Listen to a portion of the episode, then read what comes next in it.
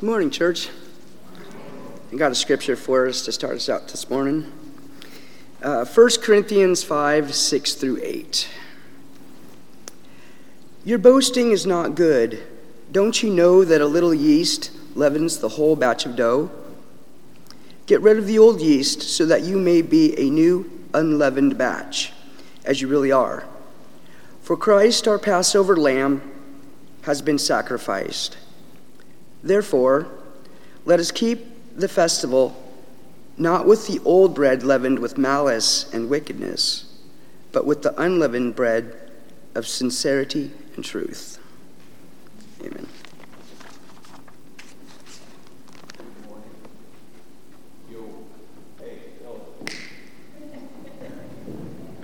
Am I on? There I am. Good morning. Thank you for joining us today, whether in this auditorium, out in the parking lot, if we got people in cars, if I'm on the FM radio.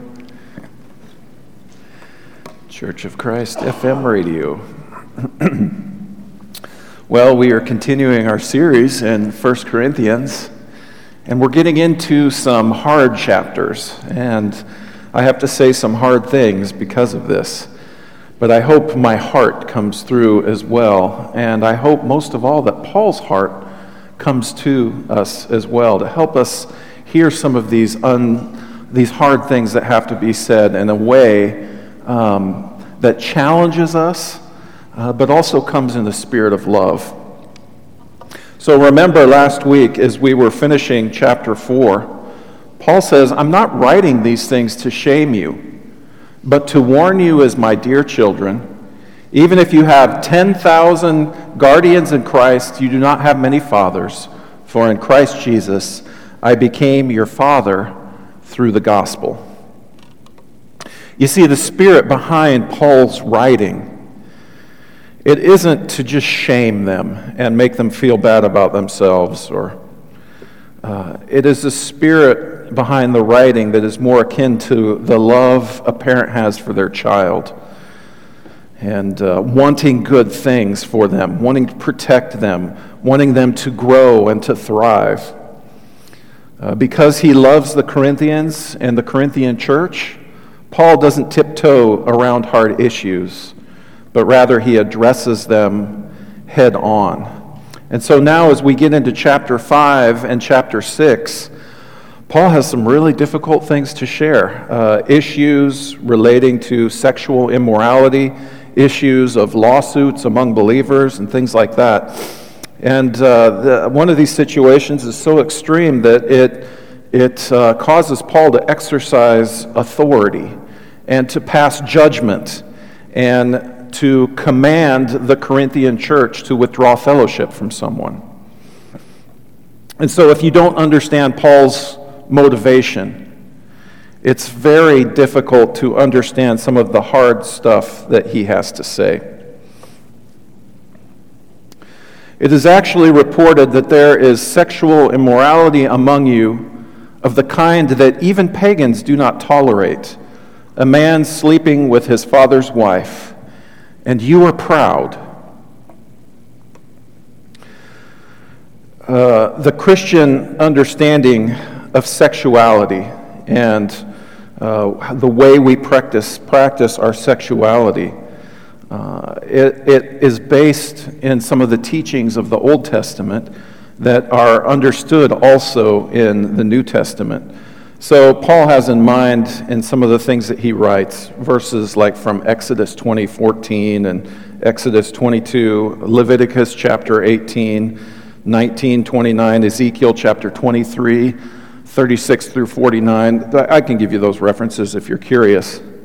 But uh, one of these outside of the boundaries of Christian sexual ethics is this issue of incest. And uh, of course, you know, we know that the Judeo Christian tradition of what is allowed and what is not allowed, uh, it was much more narrowly defined than what the culture generally around them practiced or, or had. But even godless pagans understood that something like this was not okay. Uh, and so, even though their definitions were much wider of what is good and what God wants, a, a man having sex with his mother, whether a birth mom or a stepmom, is just simply not allowed. And the way that Paul words this, it's probably a stepmother in this particular circumstance, but there's some ambiguity there. But the bigger problem is, is you know, there's this actual circumstance of a particular person's sexual sin. But the bigger problem is the way that the church is handling it, handling it in this particular case. And you are proud. Shouldn't you rather have gone into mourning and have put out of your fellowship the man who has been doing this?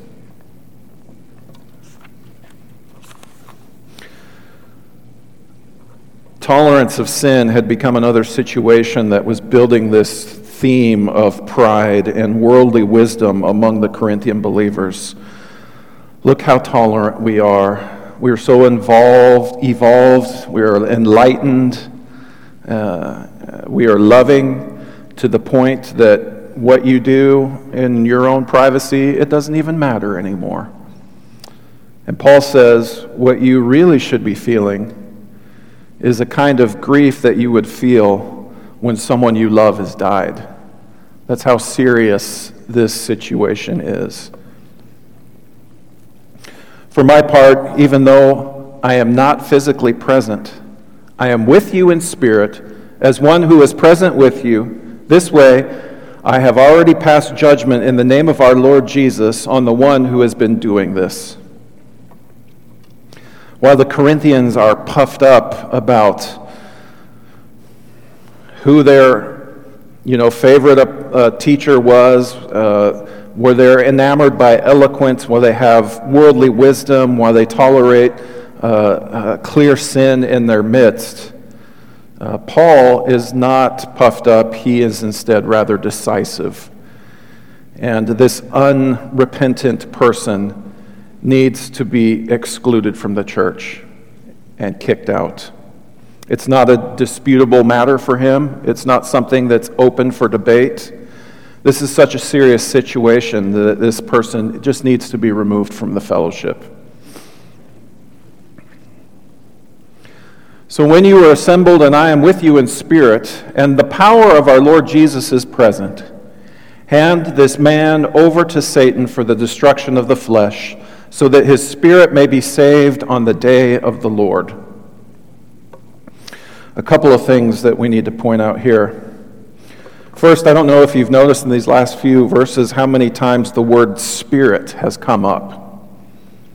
We have already learned in Corinthians that individuals have a spirit. You have a spirit. Calvin up here has his own spirit. And God comes to us as Holy Spirit. And we relate to God through the Holy Spirit, a Spirit who instructs us, a Spirit who connects us to God, and in some ways to each other as well. So, while Paul is not physically present there with the Corinthians, the spirit of the things that he has taught them, they remain with them. The spirit of his love as a parent, it remains with them the spirit of his desire for their good and good things for them. It is together with them, that spirit. Uh, the spirit with which Paul writes this letter now, under the inspiration of the Holy Spirit, it is with the church. Paul's spirit, Paul's heart, Paul's desire, Paul's love, Paul's will, it stands together with this church in a difficult situation. And then there's this phrase when the power of our Lord Jesus is present. When the power of our Lord Jesus is present.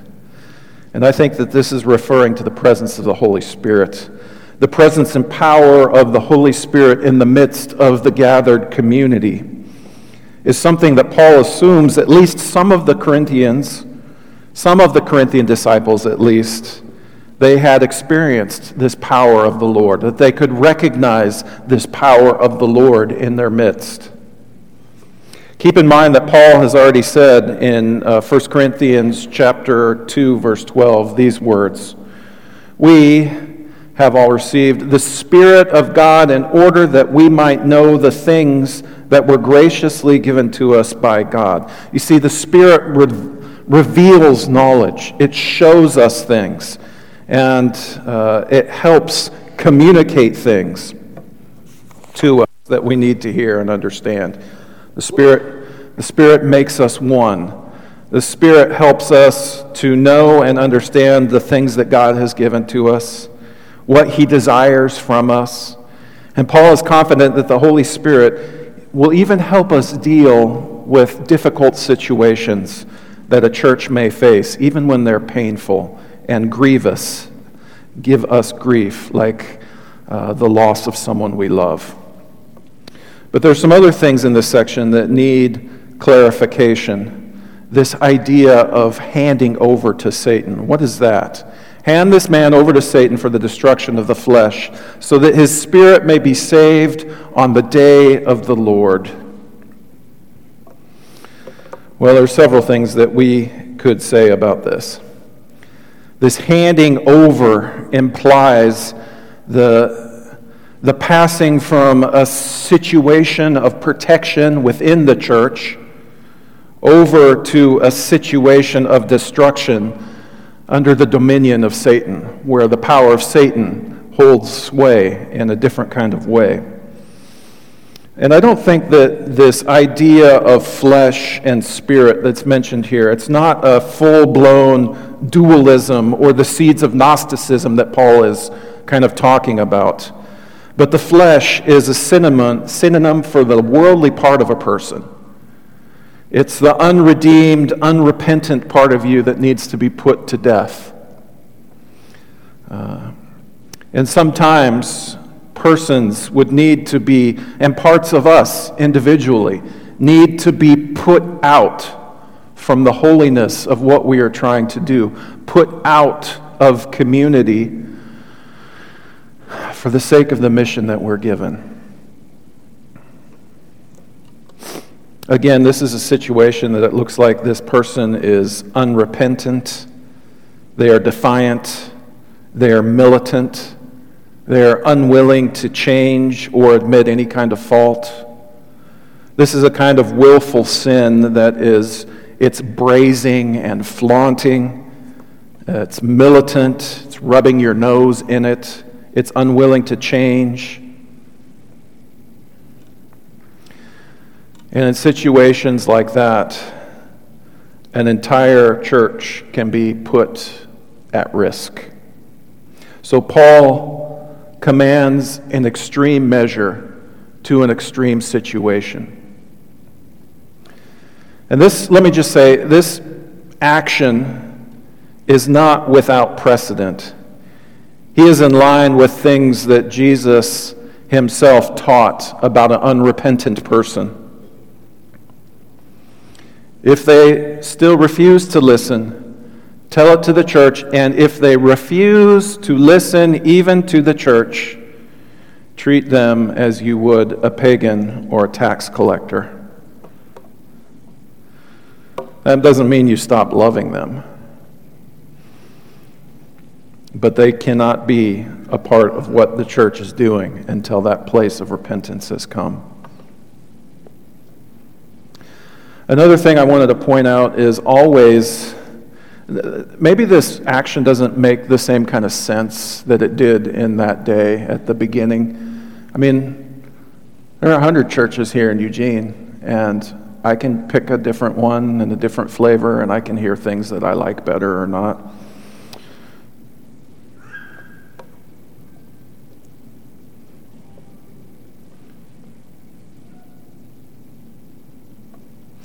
Always, though, an action like this, it has in mind the restoration of the individuals involved.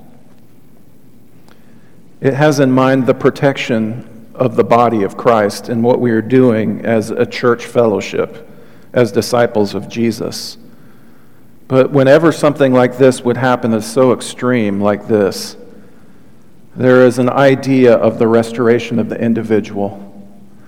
When a hard heart actually breaks and becomes soft again, restoration is able to be made. And that's this idea behind may be saved. Maybe it's the day of the Lord. I don't know. The day of the Lord usually refers to the end of time. But while, I know while there is life, there is hope of repentance. And there is a chance that people's whose heart is hard, at some point something changes and something breaks, and hard hearts become soft. And those who are outside the community of faith they dare to dream of coming back and being a part of things again. And we need to be a church with open arms to take people back in. You know, most people uh, in, in, today's society, uh, if they, we self edit and we just like, I don't like this, I don't want this, and, and we go and we don't give a place for hard words to be heard to wrestle with the hard things that we have to wrestle with.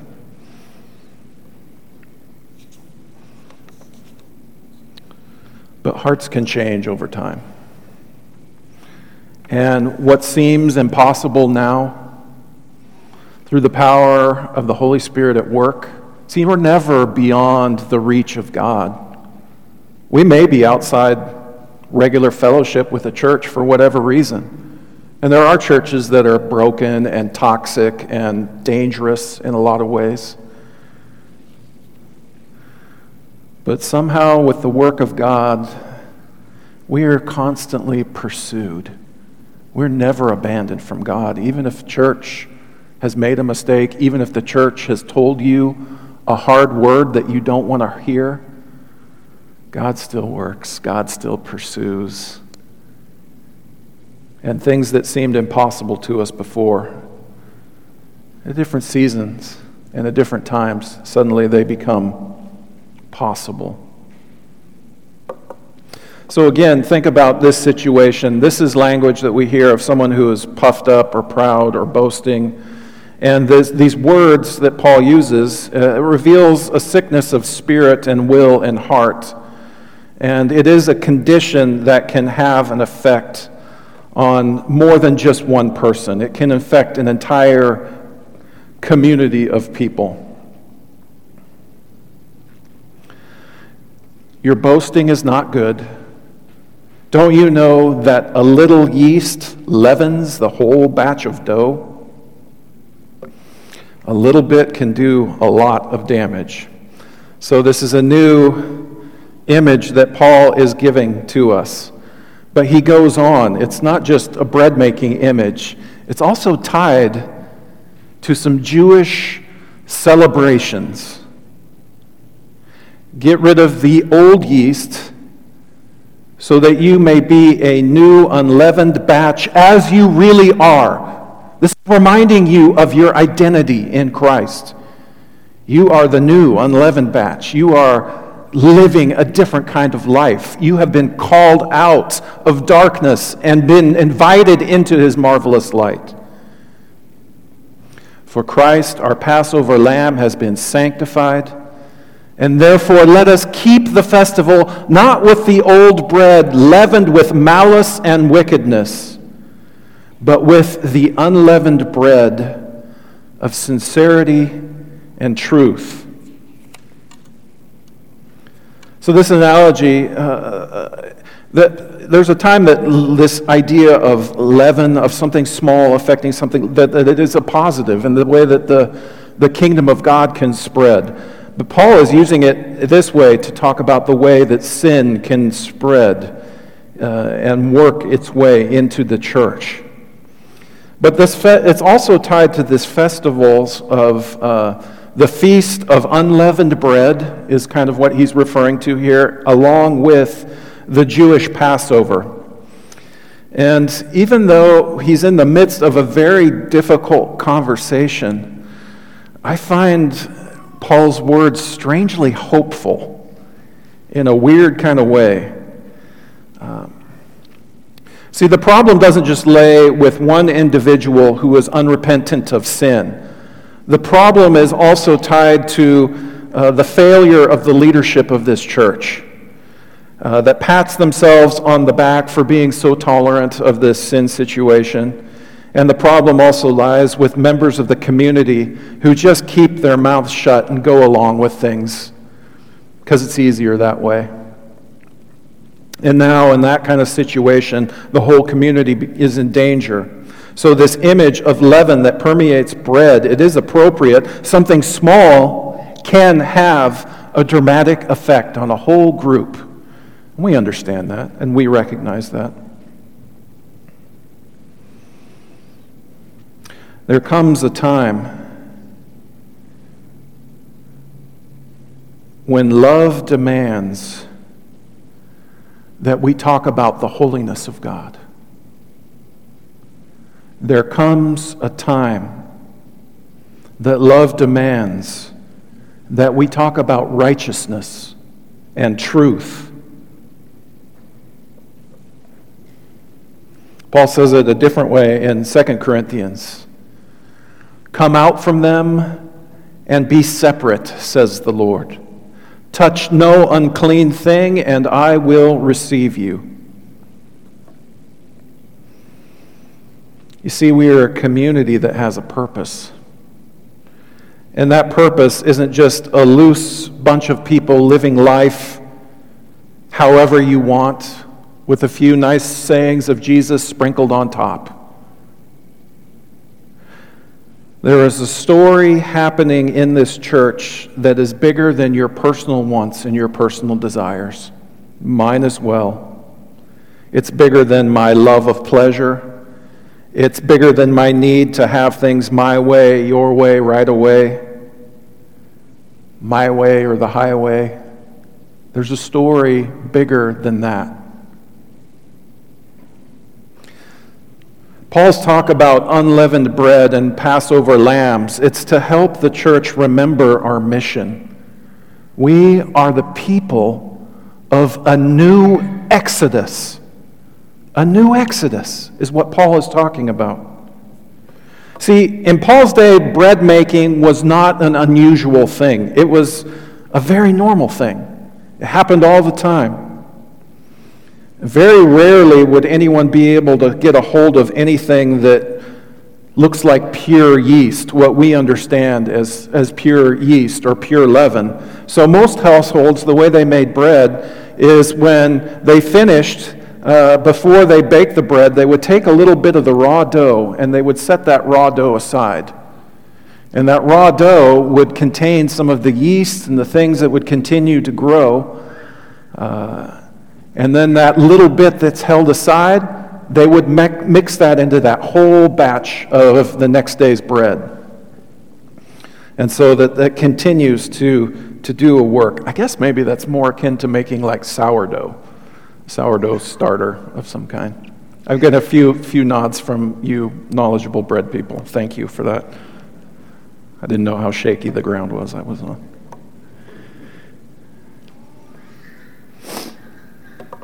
In warmer climates, especially, there needed to be a regular time when the leaven was cleared out completely, when you just had to get it all out and a fresh start had to be made.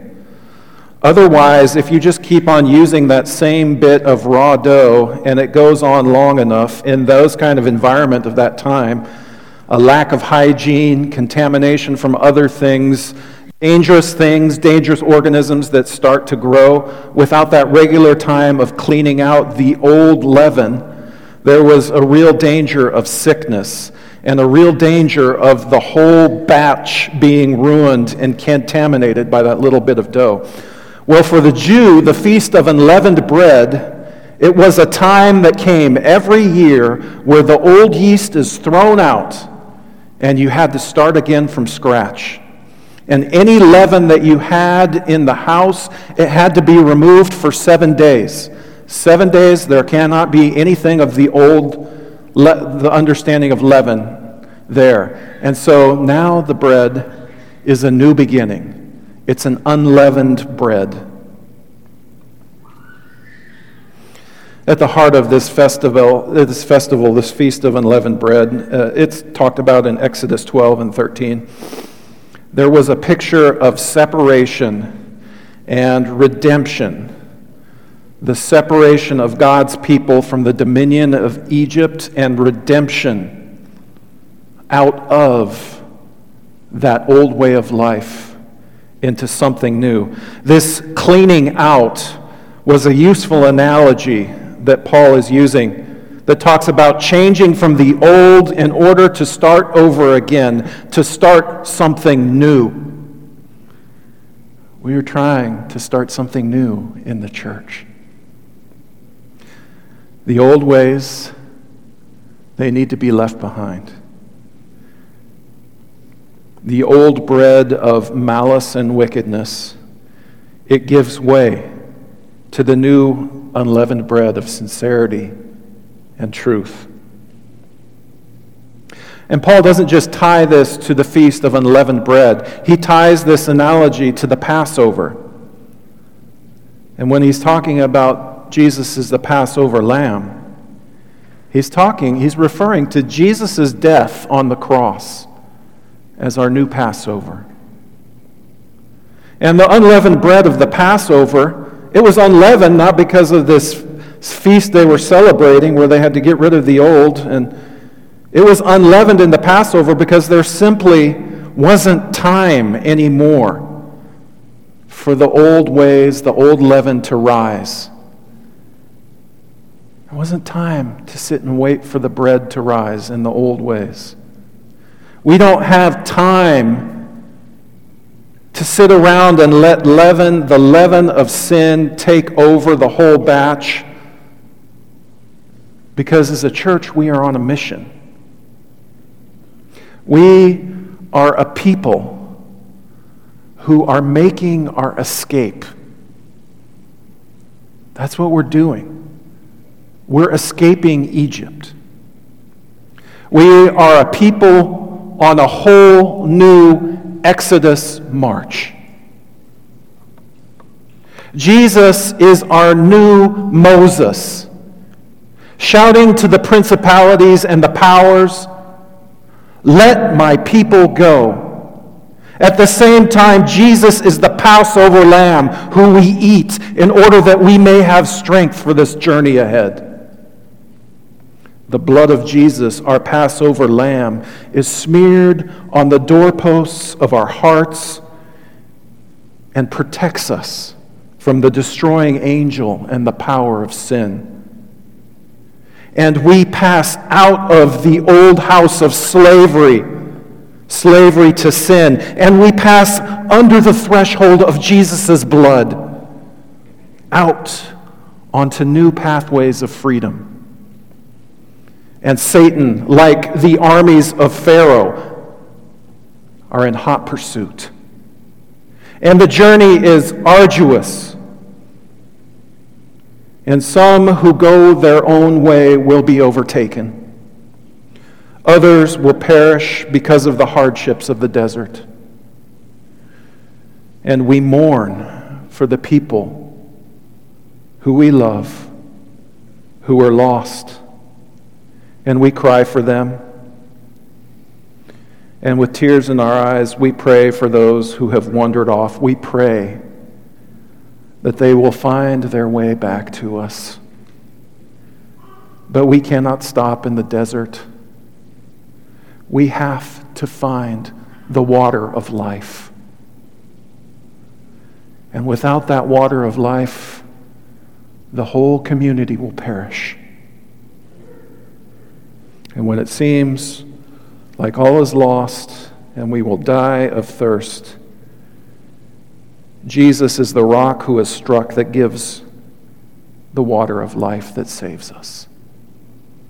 Jesus is the one who makes the bitter waters turn sweet. Jesus is our manna from heaven, our bread of life to sustain us. And some days it doesn't feel like we're making much progress. It just feels like we're wandering around as best we can. But we are not alone. We are not alone. The Holy Spirit is our cloud to guide us by the day and a pillar of fire to guide us in the night. And we are being led all the time and shown the way to the promised land. The promised land, of course, is the kingdom of God, where we come under His dominion, where His kingdom has come and His will is always the one being done. And we will stand before, we will finish our exodus, and we will stand before the one who says, See, I make everything new. I make all things new. The church of Jesus Christ cannot devolve into a loose association of individuals where everyone is just sitting around doing whatever is right in their own eyes. We can't do that because we are a people of mission. We are a people on the move. We are called to be a part of the mission of God. Jesus himself says this No one who puts a hand to the plow and looks back is fit for service in the kingdom of God. And that same kind of thinking is what Paul is expressing. And the, why, the reason why he's using this language of a new exodus. See, most of the time when a church gets bogged down by sin, it's because in some way they have given up on the journey. And we long for Egypt when we give up on the dream of a promised land. And there are many who would rather be slaves in the house of sin, dominated by all the pharaohs. There are so many pharaohs in this world, than to be a free pilgrim in search of a promised land.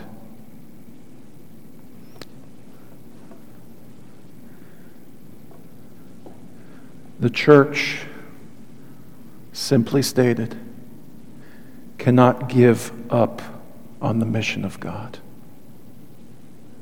We can't stop. Our hearts won't let us. We have to go on. And so, together, we continue to try to build each other up and encourage each other because we are making our escape from this world. We are making our escape from the clutches of everything evil and everything that would separate us from the love of God in Christ Jesus.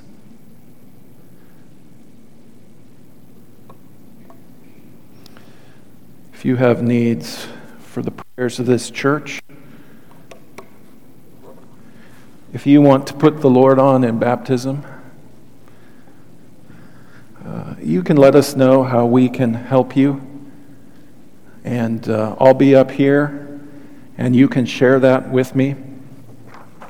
And also, uh, one last invitation for all of you guys who I've talked to you about this new discipleship group we're starting. We're going to meet up front right here for like five minutes after church where I'm going to introduce you to each other and we'll take care of some housekeeping uh, items with that.